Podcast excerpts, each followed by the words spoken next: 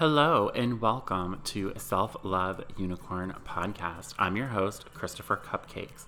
I'm an esthetician, blogger, yoga and Pilates teacher, a self love coach, and a self professed self love unicorn.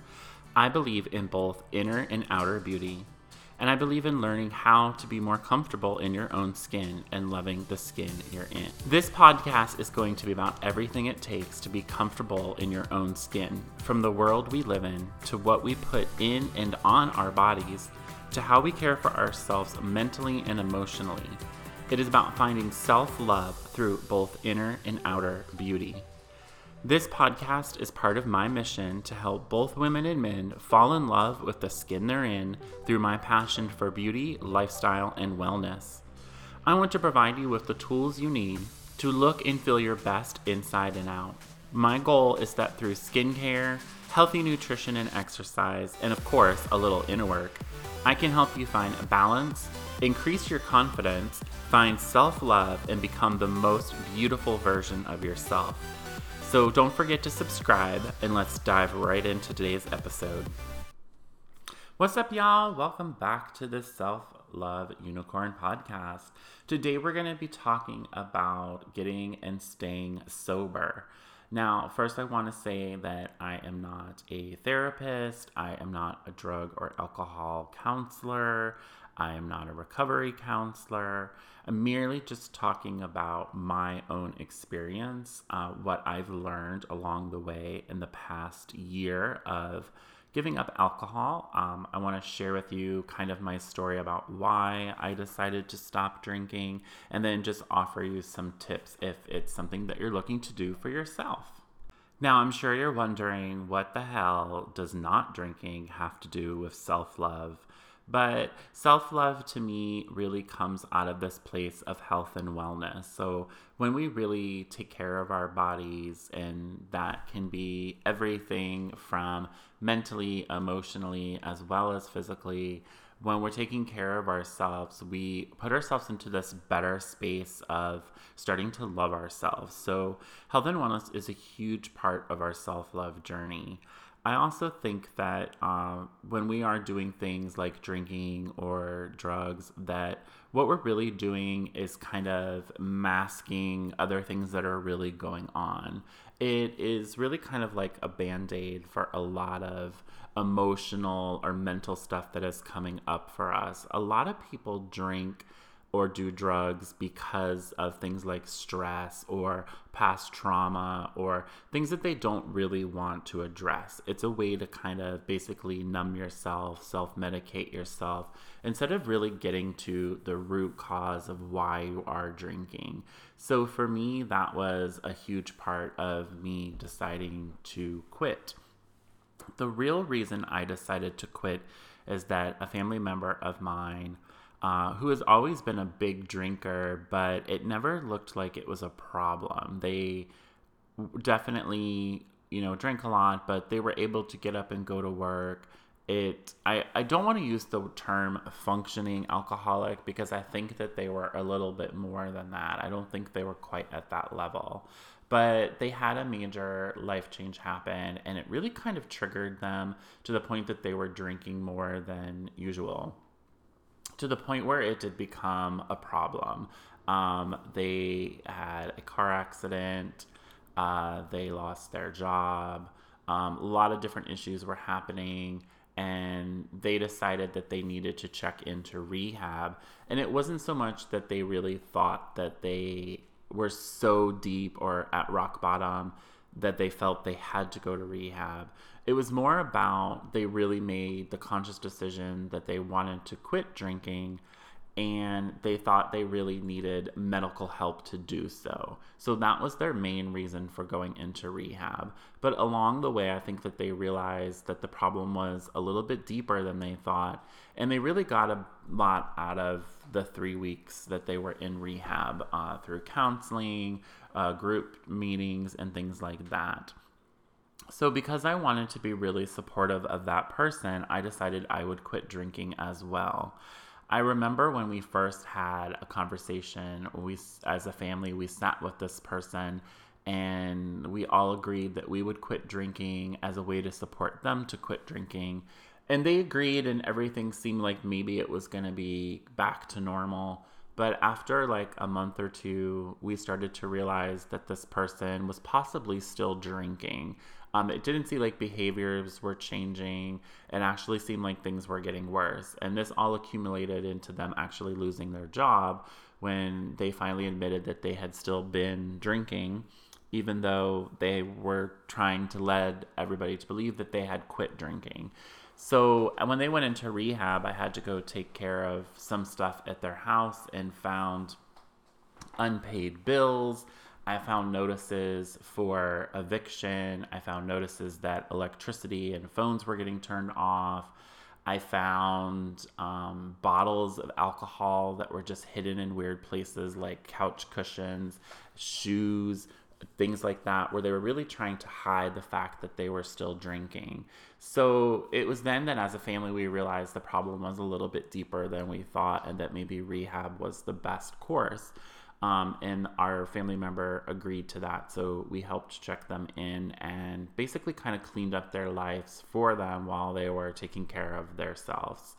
So we decided to quit drinking in support of this person.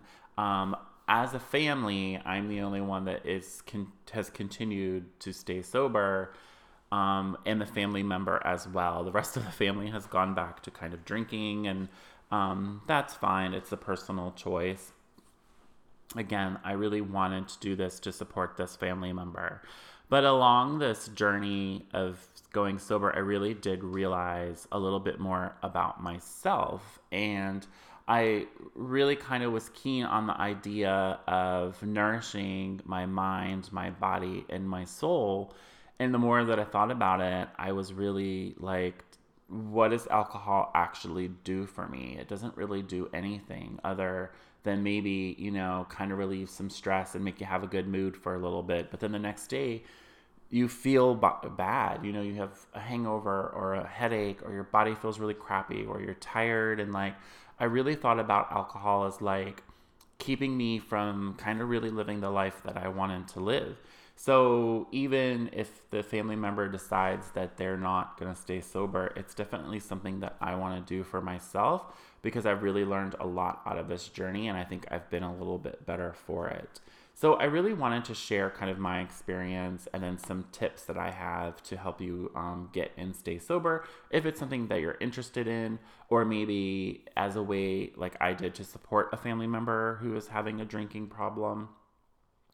I think the number one thing to remember is um, there are often relapses. The case of my family member, they actually did have a relapse a couple months ago. Uh, thankfully, they are now back on track and they actually seem to be doing even better than their first attempt at sobriety. Uh, 80% of people in recovery relapse at least once. So it's definitely something to keep in mind when you're on this journey. It doesn't mean that you failed, it just means you have more work to do. So let's get into some tips to help you get and stay sober. My first tip is let that shit go. So, this definitely is going to be a huge life change. You have to get rid of any routines, habits, or places that you visit that will trigger you to drink. Um, stay out of risky situations so that you're not tempted. You really have to kind of evaluate your life and think about what would be a trigger for you, and then you have to actually get that out of your way. Um, the really funny instance that I have about this is that I decided to go sober um, in August of last year, 2018, and shortly after that, the start of a food and wine festival at Epcot started. So if you know me or you followed me for a while, you know that I'm a huge Disney fan. I live about 15 minutes from the parks. I go at least once a week. Food and Wine Festival was my second date with my now husband, and we go every year for our anniversary. So, Food and Wine has always been one of our favorite festivals at the parks. So when we first went to Food and Wine Festival, it was really this like, okay, how do we do this festival and do it sober? So, of course, we focused more on the food, and we jokingly and lovingly have started referring to it as the Food and Water Festival because we would sample the food and just drink water. Um, but it is definitely something like that could be a trigger because you're walking around and there's alcohol everywhere. There's new drinks to try. There's different countries sharing their drinks, and people are walking around and drinking. But one of the things that was really eye opening to us is all the times that we've gone, we would really drink a lot, and we would be one of those drunk people walking around the park. But going as a sober person, it was really, we were looking at people like, wow, did we act like that when we were drinking? Like, people that are just out of control and just really loud and obnoxious. And again, that made me think of like, I don't want to be that person. So maybe sobriety is really the best thing for me. Number two um, is get structured. You definitely have to have a more structured and organized schedule whenever you have too much free time on your hand or something that is a, more of a chaotic schedule, that can definitely leave you bored or stressed, and that can also trigger drinking. So, the more that you can structure your days out, the easier it will be for you to kind of follow those, to stay on top of everything, and to not be triggered to drink. Now, another big one is finding healthier relationships. Um, really letting go of toxic relationships or people who don't support your sobriety. Um, that could be anything from drinking buddies, etc., things like that. For instance, when I decided to go sober, and again, this was in August, I had a friend who was coming to visit for the month. Of, basically, they were coming from like Thanksgiving all the way into the new year and they wanted to do some days at the parks. And this person is a really big drinker. They're probably my best friend. I've known them for many years, and a lot of our time together has really revolved around going out and drinking. And I told this person, I definitely want to see you this is what I'm doing right now. I'm not drinking. I would love to go to the Disney parks with you, but maybe we go to Magic Kingdom because alcohol isn't served there or whatever. And this person was very against that idea. Um, one, they didn't appreciate me asking them to not drink. And two, they were basically like, if I can't drink, I don't want to hang out with you. And I was kind of in my mind, in this new sober mind, thinking, well, I know that this person has a drug and alcohol problem. And I'm like, you can't go one day without drinking in order to spend time with your best friend. So for me, I was like, it, it, it was basically like an ultimatum like if you want to spend time with me you have to do it sober and this person refused to do that which really led me to think that there's a bigger issue there with them being that they can't go one day without drinking in order to spend time with their best friend. So that relationship um, we wound up having a big disagreement and we have not spoken since. So it's been over a year now um, and we haven't spoken. And as much as I miss that person because it is my best friend, I do realize that that is kind of a toxic relationship and that that person has their own things that they need to deal with. And I can't let someone influence my sobriety because they have their own issues to deal with. So you really have to stop and take a look at these relationships that you have and figure out who is going to be a trigger for you. And maybe you get that person out of your life or maybe you don't spend as much time with them. And then find people who really are going to be supportive of your journey and along with life changes and getting more structured and healthier relationships is thinking about where you go that might be a trigger. Um, if you're someone who goes to a certain place and you're used to watching the football game with the beer and chicken wings with friends and that's kind of like your Friday night thing or whatever, maybe you find a more sober version of that. Maybe you invite people to your house to watch the football game and there's no alcohol allowed and it's more about having a good time with friends. It's not about alcohol. So definitely uh, take a look at people, places, habits, routines, etc. that are triggers for you. Next up is Let's Get Physical. Yes, come on, Jane Fonda. Oh, wait, no, that was Olivia Newton John. Okay, uh, so definitely finding new ways to relieve stress and boredom are going to be huge in your sobriety. Um, also, eating healthy can help to decrease cravings for drinking. So, when I'm talking about getting physical, um, and you guys know that I teach yoga and Pilates, so I'm very big on movement. Anything like meditation, walking, running, yoga, going to the gym, anything like that is going to be huge in your recovery. So, whenever you feel yourself stressed or bored or anything like that, we often turn to whatever comforts or soothes us. And that could be alcohol, that could be food. So it's really kind of listening to your body, uh, like I mentioned in ending emotional eating episode, listening to your body, determining what it really needs, and then maybe doing something physical like working out, taking a walk instead of reaching for a bottle of beer or, you know, some sugary treat. Now, I've already talked about letting go of toxic people, but the next one is really um, about finding your tribe. Find people who are going through what you're going through right now or have already gone through what you're going through. And this could be things like AA groups, etc. Um, this time, you really need supportive and understanding people around you that you can open up to um, about your recovery and what you're going through.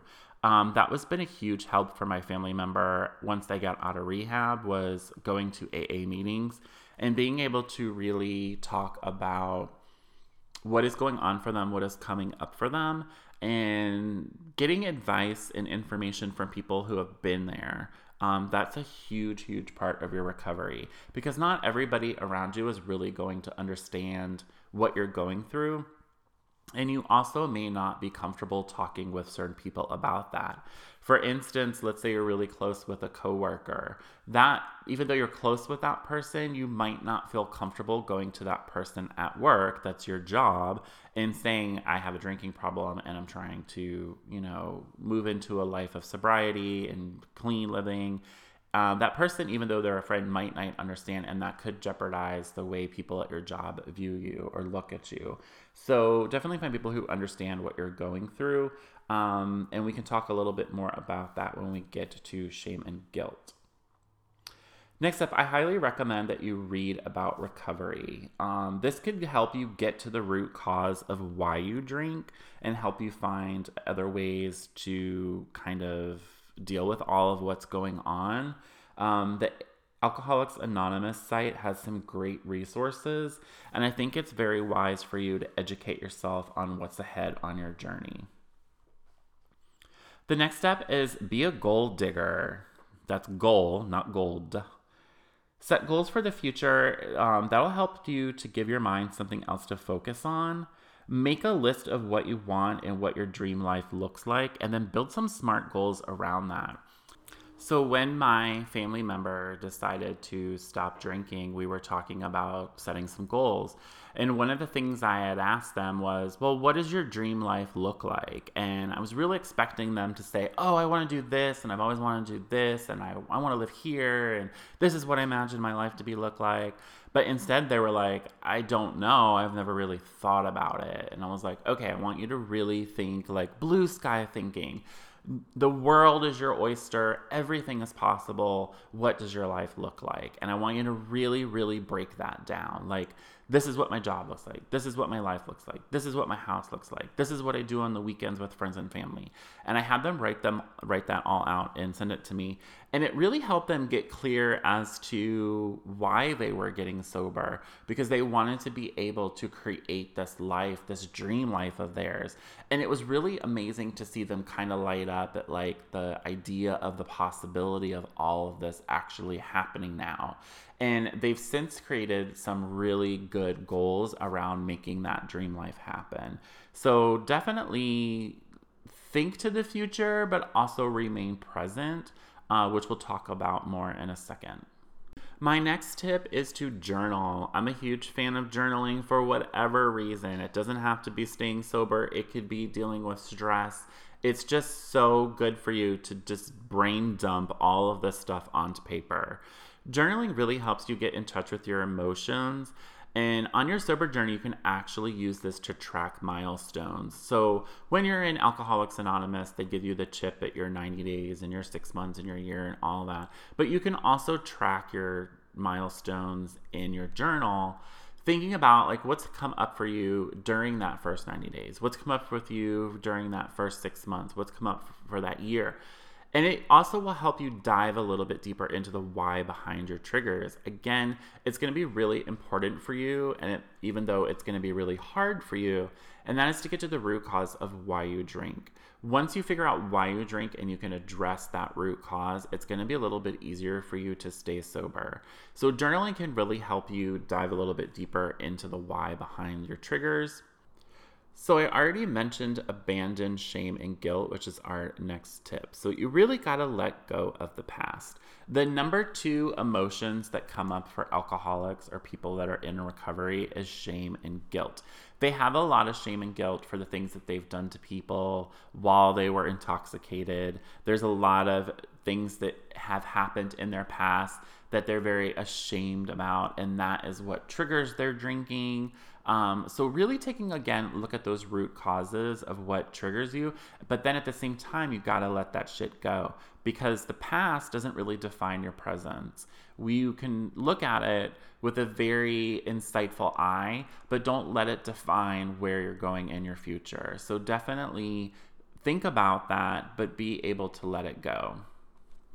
Now, another tip I have is called Give Back, and this is a huge part of the 12-step program in Alcoholics Anonymous is being able to give back to others. So as someone is helping you in recovery, it's a it's you need to be present for other people and create space for other people to do that same thing. If someone is coming to you because they're curious or maybe they need some help, you have to be prepared to give back as well. Um, basically, pay it forward. The next tip is what I call the other F word, and I talk about this a lot. And this is on your, you know, sober journey. This is on your clean living journey. This is on your self love journey. Anything that we have going on with our lives, we're trying to better our position and make ourselves happier and be more comfortable with ourselves, is the other F word, and that's forgiveness when you're in your uh, sober journey, you need to not only forgive yourself, but you also need to forgive other people. And this goes back to abandoning shame and guilt as well. If something comes up for you that you're really ashamed about in your past, that maybe was past trauma that was um, put on you by another person, even though the what happened may not be the like you know right thing you have to be able to forgive that person and let that go. So, talking from my own experience, one of the things that um, has always come up for me, and this is more on my self love journey and really relates back to when I had an eating disorder, was that when I was very young, starting at the age of 11, I was sexually abused by a member of my family. So, while I won't say that I um like for like forget what happened, but I've learned to forgive the person that did that because if I'm not forgiving them, I'm holding on to something and for me to heal and move forward, I have to be able to forgive and let that stuff out of my heart and soul so that I have room to grow and heal. So the forgiveness is huge in that. Um, a lot of people that have eating disorders or drug and alcohol problems, a lot of that does stem from sexual abuse. So, if you're someone who has any kind of, and this is a whole nother podcast, which I'm not going to get to ever probably, but if you are someone who is trying to heal from past trauma of sexual abuse, forgiveness is going to be a huge part in you being able to let that go and move on. And it's going to be really hard to forgive that person because initially what we want to do is just hate them, hate what they did to us. But uh, you're just carrying that hate around. That person is probably not carrying anything for you, but you're carrying around this hate for them. So they've let it go.